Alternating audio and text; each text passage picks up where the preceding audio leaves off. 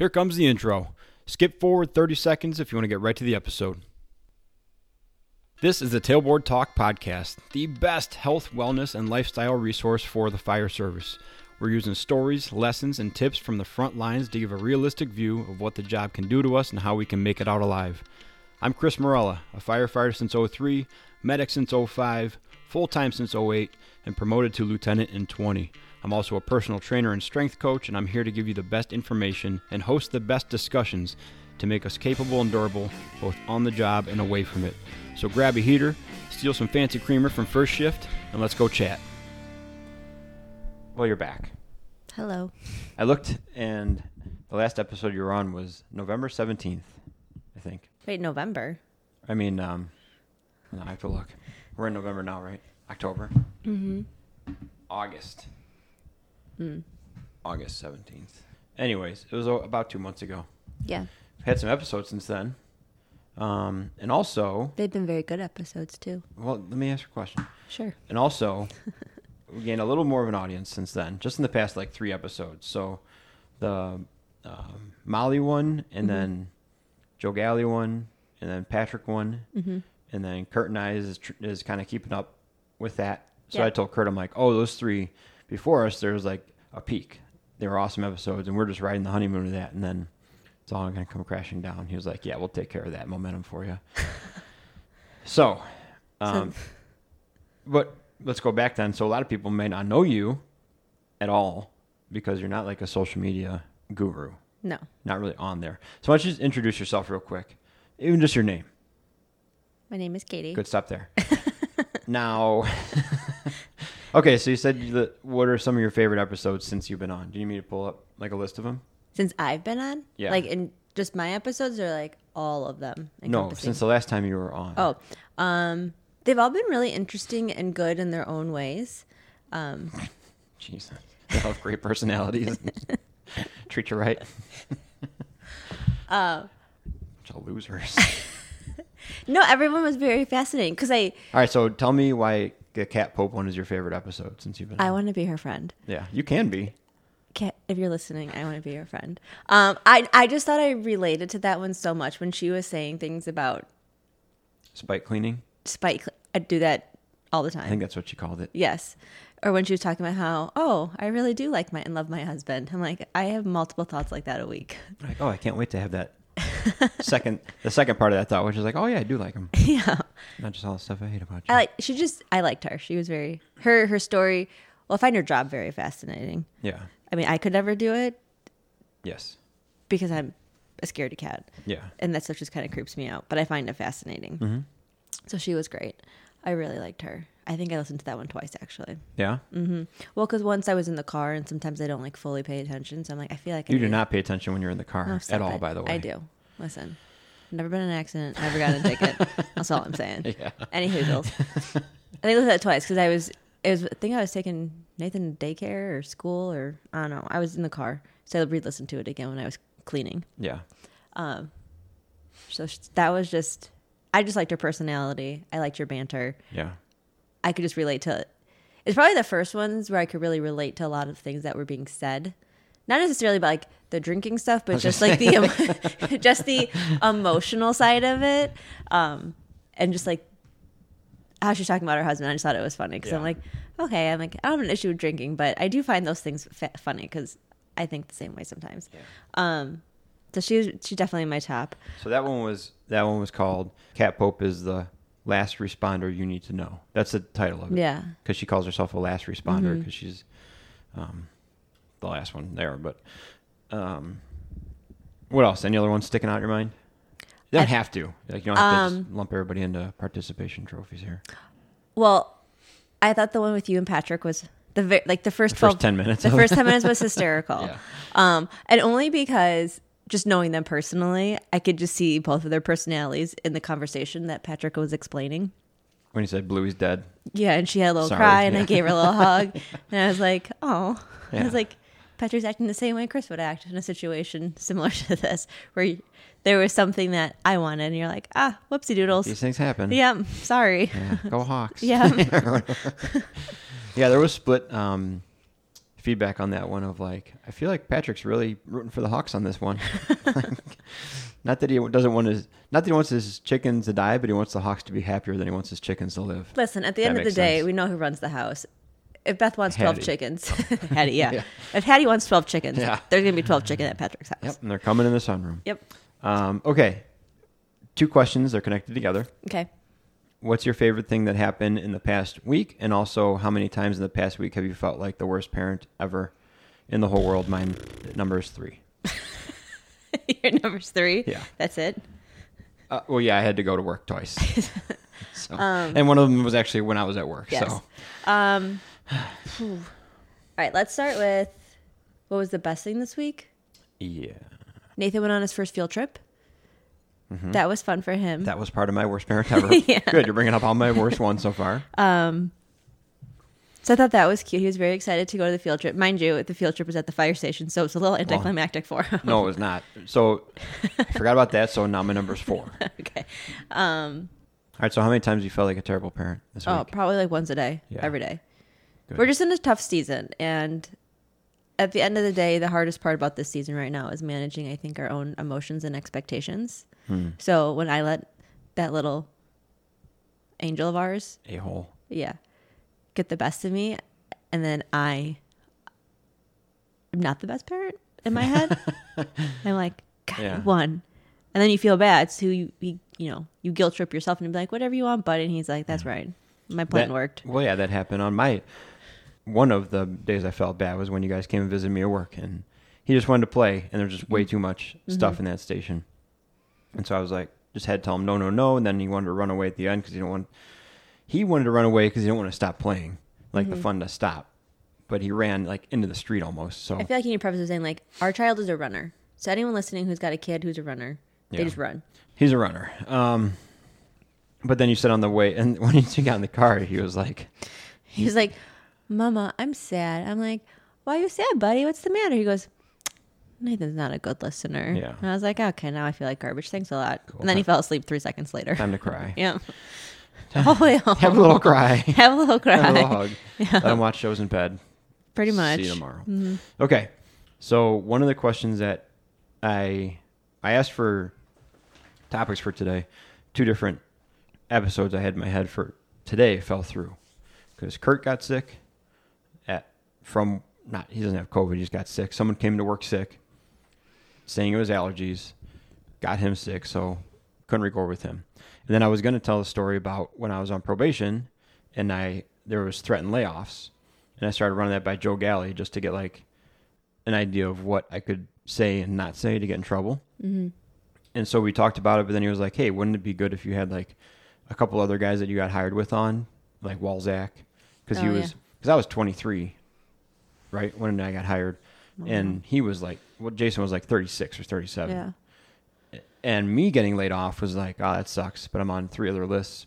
Jason had a totally different thing going. He had uh, a house he was rehabbing, a job he was trying to leave, Yeah. a lot. You know, he had a lot of stuff going on. So a layoff with him would for him would be like devastating. yeah. Yeah. So I was like, well, I can't just come in and talk about that alone. Then I'll have to get Jason on here to talk about that. Good call, Um, Joe. Yeah. Stupid Joe Galley. So then I asked for questions, right? Mm-hmm. And one of the things that came back was talking about ways you can spot PTSD in your partner and things that your partner can do, things that the spouse or partner at home can do for themselves, mm-hmm. right? And I think that's a little. I mean, it's not out of our depth because we've we get went to the Molly Jones speech, right? But that made me kind of think. So sorry, Matt Spade, I'm deviating from your suggestion. What it made me think of was when we went to that Molly Jones one, um, and she has her episode on here too. It's uh, Molly Jones is here for firefighters. She's uh, works for the Advanced Recovery Systems, which is partners with the IAFF Center of Excellence. Yeah, what? I like how you can just rattle that off, but you have to think about anytime you have to give one of our kids' birthdays. Well, the, the years are weird. Okay. Anyways, go ahead. So she had her episode, and then we went to her her um, presentation like a week later, right? Something like Yep. that. And one of the things that we both immediately keyed in on was when she was talking about compassion fatigue. Mm-hmm. And I was um, sitting behind you because it was a circular table, so I was behind you.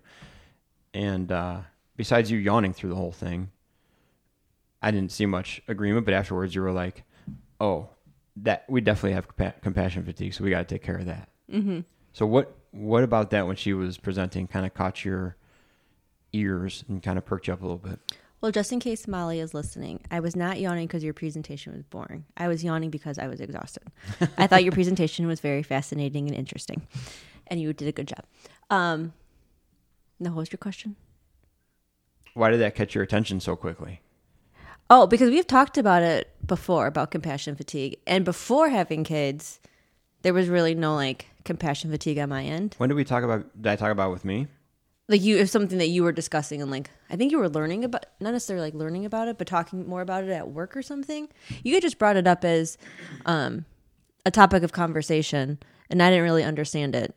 This was I just remember this from like years ago. It was just one of those things I'm like, it kind of stuck with me when you talked about like the first time, like probably seven years ago, maybe. Yeah. Um, it's just one of those little nuggets that just stuck. And then they were talking about it again. I was like, we definitely both have that Yeah. right now. Do you remember what it was generally? You rattle off like the not the parameters for it, but what? Um, I think it was more just being. I'm probably gonna butcher this, but I think it was just like you're almost like just drained from worrying about like everybody else and like that constant needing of attention from other like someone always kind of needing you. I could I could be wrong, but I think that's kind of like the general lame. Oh yeah, you're you're tired of giving compassion to Yeah. everyone else, mm-hmm. right? Not receiving any, or or just it being a constant strain. So basically, you get apathetic towards things you should really give a shit about, Right. like the kids. Like, Yeah. and one of one I know one of the examples was like, now I can't remember exactly the wording of it. But basically, it was like you don't feel bad about punishing your kids, or you don't feel bad about unfair something unfair happening to your kids or someone close to mm-hmm. you, where you Right. you look at this thing that you should really care about and really have an emotional connection to and if something bad happens to that thing or that person you're like ah what are you going to do mm-hmm. more than just like the tough guy like ah suck it up or Yeah. Brush it off. be a boy or whatever yeah. right um, but like really not just just couldn't even be bothered by Mm-hmm. feeling bad about it i know there's been at least one time that i can kind of think of with nathan when that happened when i was like well there you go like that happened you fell down and now you're hurt and Mm-hmm. Or when i've been when i've come home from work tired or just stressed or whatever and i've put him in the thinking corner Mm-hmm. you know I put him in timeout and he's just throwing a fit and i'm like too bad it's Yeah. and it doesn't it's not even too bad as like yeah i'm sorry man you really have to do this and i really have to teach you a lesson it's like just sit in the corner and shut up for a little bit i don't Mm-hmm. i don't care Yeah. and uh luckily i've been able to see that or like recognize the difference in that and be like ooh that is not a good response Well, I think we've both done a better job of kind of calling each other out on situations like that when one of us is starting to get snippy yeah for no reason. I mean, there's obviously a reason, but like for no reason. Like when they're just doing like their name, normal same old things and it's just sensory overload. yeah And you're like, "Mm, I can't do that right now. well the good part about compassion compassion fatigue ah i meant to get my notes because there was um i took notes during I saw. Nice talk. Um, there was a timeline to it, and there's also that was the last thing basically before burnout. And once you get to burnout, it's like mm-hmm. it, not intensive, but you got to do some stuff mm-hmm. to get out of burnout or to remedy mm-hmm. the effects of burnout.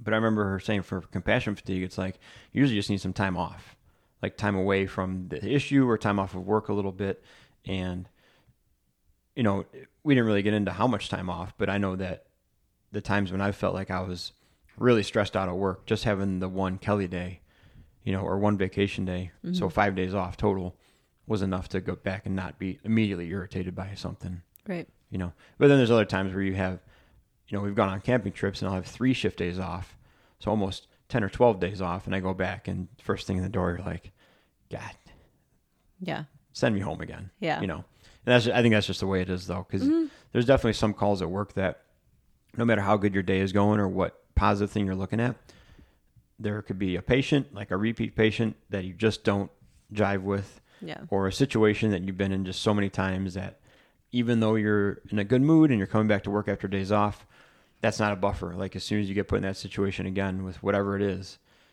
it- you just snap right back into that irritated state, you know? Mm-hmm. And so that's difficult. But yeah, it was one of the things I remember her saying was compassion fatigue is like, a little bit of reflection, a little bit of acknowledging what's going on, and then some time away, and you're you stand a chance of feeling better, Mm-hmm. not as terrible. You know. Right. So whenever you're ready to take a break, I mean, we just went on our camping trip, Yeah. but that was like the first time we've been away from both kids Ever. since since the second one was born. Yeah. Mm-hmm. I've been bugging you to get a babysitter. Yes. Coincidentally, I talked to Patrick's wife about that one, so Yeah. I have an app to sign up for. But I've been working on it. Babysitters are hard. Yeah. Very hard. I mean, I think now as a kid who babysat, I'm like, oh, this was like an actual like honor. Someone like trusted me with their children. Like this was kind of a big deal. yeah, I'm like now, cause I'm like, there are psychopaths out there. Would you have trusted you? Like looking back at you Yeah. when you were Yeah. babysitting, would you be like, mm-hmm. oh, I'd hire Katie? yeah, Yeah, of course you would. of course I would. Nerd. I was a very good kid, I know. unlike somebody at this table. I babysat once. I, baby- I babysat who? once. I don't know. I can't remember. Was it a person or a dog? well, here, a here's the story: is I was babysitting. I must have been one of my mom's friends or something like that. I don't. I can't remember. You're who it babysitting like the friend, the, your mom's friend, or her kids. the kids. Yeah, I was babysitting my mom's friend. I know she just needed someone to sit with her for a minute. Awkward. Her mom's, my mom's. It must have been one of my mom's friends. And there was like two kids or something like that, and all I had to do was they, they were already in bed, I think, and all I had to do was like keep them in bed, and if they woke up, show them where the refrigerator was. I barely remember it. What I remember is I was downstairs, and all of a sudden, I thought someone was breaking in the house it, because something was coming down the stairs. Like I thought some, I thought one of the kids was falling down the stairs at first, but it was like rhythmic. It was like like thumps coming down the stairs, right? And I was like, "What is going on?" The house is pretty much dark except for the one room I was in. It was a it was a house like our size, enormous mansion, and uh, Yeah. I turned the corner, and the entire time I was there, without me knowing, there was like an 80 pound uh, golden retriever on the second floor in somewhere, and it had three legs. And now Oh, it was that's funny. coming down the stairs, and it was like thumping its fat ass down the stairs. It was like booty scooting down. kind of, but it was like dunk dunk dunk dunk, and I was like, "What the fuck is going on in here?" How'd they forget to tell you they had a dog? Or did they tell you and you I forgot? think I, I can't remember where I was, so they could have told me a million things. I, and also, they probably just thought like this fat dog's gonna sit up in its room all night, you know. And for some reason, it came down the stairs and Yeah. it scared the crap out of me. But that's my babysitting story. So would you have trusted you looking back at yourself to babysit? Because I would not trust you to babysit. No, I mean, no, I was I was a bad babysitter. I was a bad employee. Like with the fire department jobs, I was fine, but other jobs I had, I just didn't show up for, just didn't care. It's hard to see you having like an actual job. Well, I worked as a sam- I was a sandwich artist for a while. Wasn't that like two weeks? It was a I don't know, it was a little I don't know. sure. I mean, I think I just it didn't work out. I left a bunch of stuff out one night, like the lights. I left the lights on and Anyways, the, maybe you should stop talking. the big sandwich board like in front of on the sidewalk. And I guess they got a note from the city like, "Don't do that." And I got in trouble. I was like, "I don't care." And then I was uh, I worked for a company that supplied scorekeepers to hockey games, like sit and run the clock and run the scoreboard mm-hmm. and there was that was unfortunately right at the end of high school for me and i didn't care about much and so i was going out and staying out late and then i slept through like two or three mornings worth of games and that didn't last long either. But here i am. You Wheaton kids not needing a job. no i needed one. I just couldn't i just couldn't bring myself to give a shit. Um, what else about anything else about compassion fatigue? I think that was important just to like kind of say as a thing and also i mean i've definitely experienced it several Mhm. times. Like you said i didn't remember talking to you about it seven or eight years ago or whatever you said. Mhm. but yeah now we both have it Well, I think it worked shades out of it Well, I definitely think that hearing her talk about it and going, yeah, that's totally like, I, me for me personally, I need a break. Like, I love our kids to death, but I am at the end of the day, let's face, it, I'm like the default parent. So whenever they are hungry or tired or cranky or have an owie or like, I- it's they come to me. yeah I mean, they come to you and you do all the things too, but like, i gotta force him to come to me though yeah, like whenever nathan gets hurt he wants to run and show you he wants to Mhm. show you yes, what it is i'm like just come here and show me and yeah. i'll brush it off just like mom will it's not a big deal Yeah. So I think it definitely made going on our trip, just the two of us, like, okay, we need this. yeah I need this. did you feel better when we came back I did. Because I I remember felt- saying like before we left, you're like, I think the thought of us going away for three days is going to get me through the next week and a half. I was like, that's a long ass time. Be clinging on to this little trip we got But- going. But as we talked about before, I love when you're home. I love you around. But when you're at home, my day goes so much smoother. Yeah. So I've just for and I've noticed too, like even coming back and kind of even leading into that as far as like the compassion fatigue, it's almost like I just have started, and this is gonna sound so bad, but I've stopped worrying about what you're doing and just keep pretending like you're not home Yeah. because I'm like, okay, That here's does my- sound bad. You're right. because I'm like, well, here's my day. Like, here's my schedule. Like, I have things I want to do with them or take them somewhere. Because if I don't do things, all of us are just cranky. Yeah. So, and you have a lot of things that you need to do, and it's not necessarily always being with us. And so, I've just noticed that if I just plan my day and my week how I want to plan it and what I need to do, then we can fit you in in that in the pockets. Yeah. But I think it's worked out better because, like today, you. What'd you do today? Oh, you you you were, you were home last night. You were What home. did you do what did you do? You were home last night. So we all got up together. We hung, you hung out with the kids for like the two hours we were home, Mm-hmm. and then I took the kids for the entire morning because I wanted to take Nathan to like his little story time and to the library. Went to the park, and Yeah. if I had to wait around, and be like, "Do you want to do this with us?" or like worry about like, "What are you doing? Do you need to be around? Like, what's going on? Do you need to be around us? Do you need to be around us?"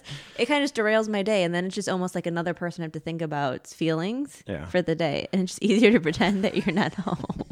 And anyone who's staying, who's listening, who is the stay-at-home parent, understands it because you don't have a typical job. So I can't be like, "Hey, Monday through Friday, it's like here's our schedule because Dad's gone or you know whatever," and then Saturdays and Sundays could be the the fun days. Like sometimes Wednesdays and Thursdays are the fun days, and then Saturdays and Sundays are like Monday and Tuesday. So if I just run our my week like a Monday through Friday and fit you into those pockets, Yeah.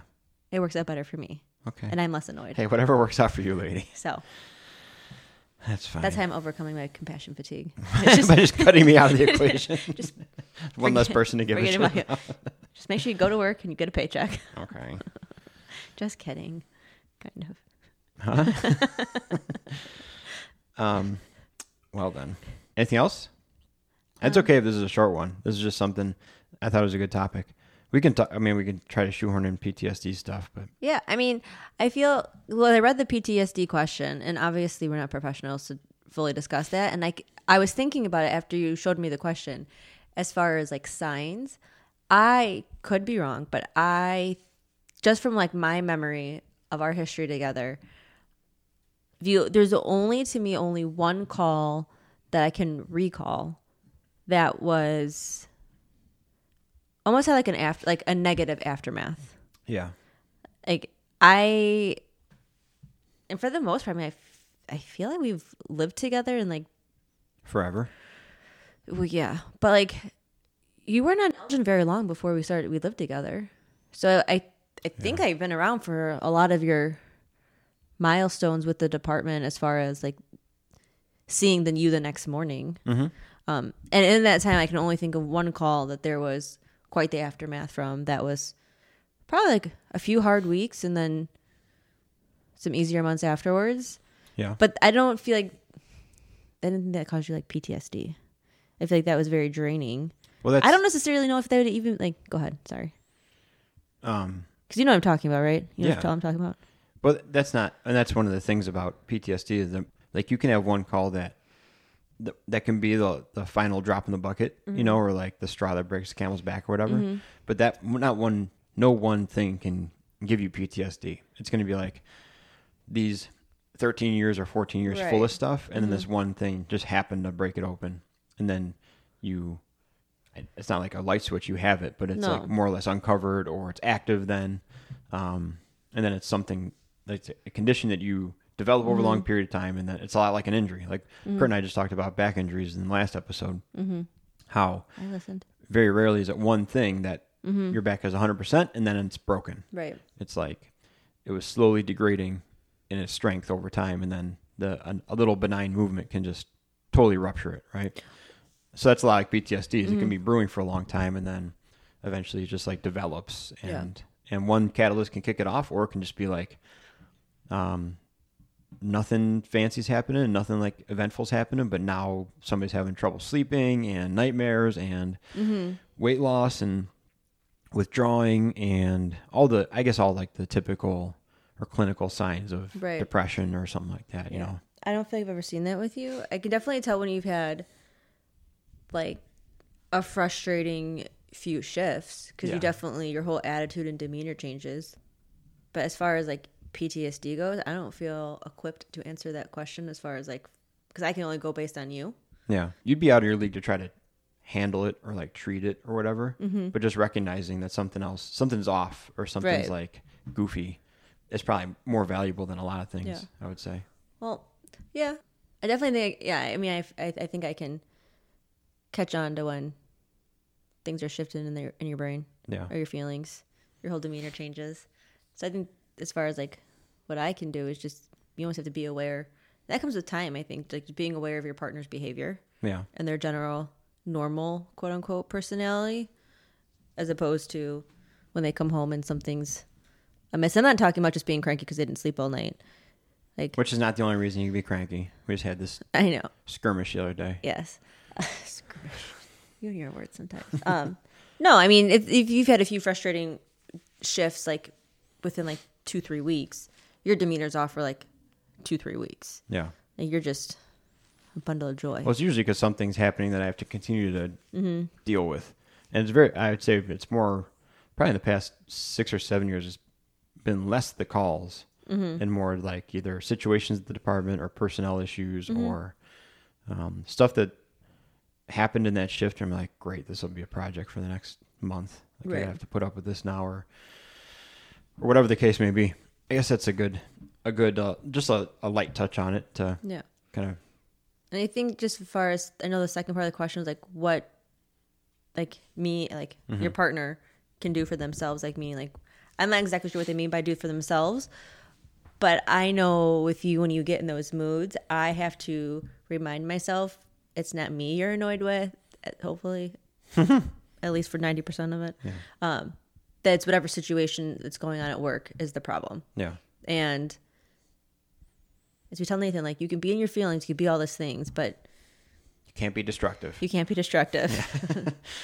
no biting. well, no, and then I and I think we've gotten better too, and I think this probably just comes with time, and I think time within your relationship, time with your person, like truly understanding, having hard conversations about feelings, um, and just kind of understanding each other and knowing how to approach the subject.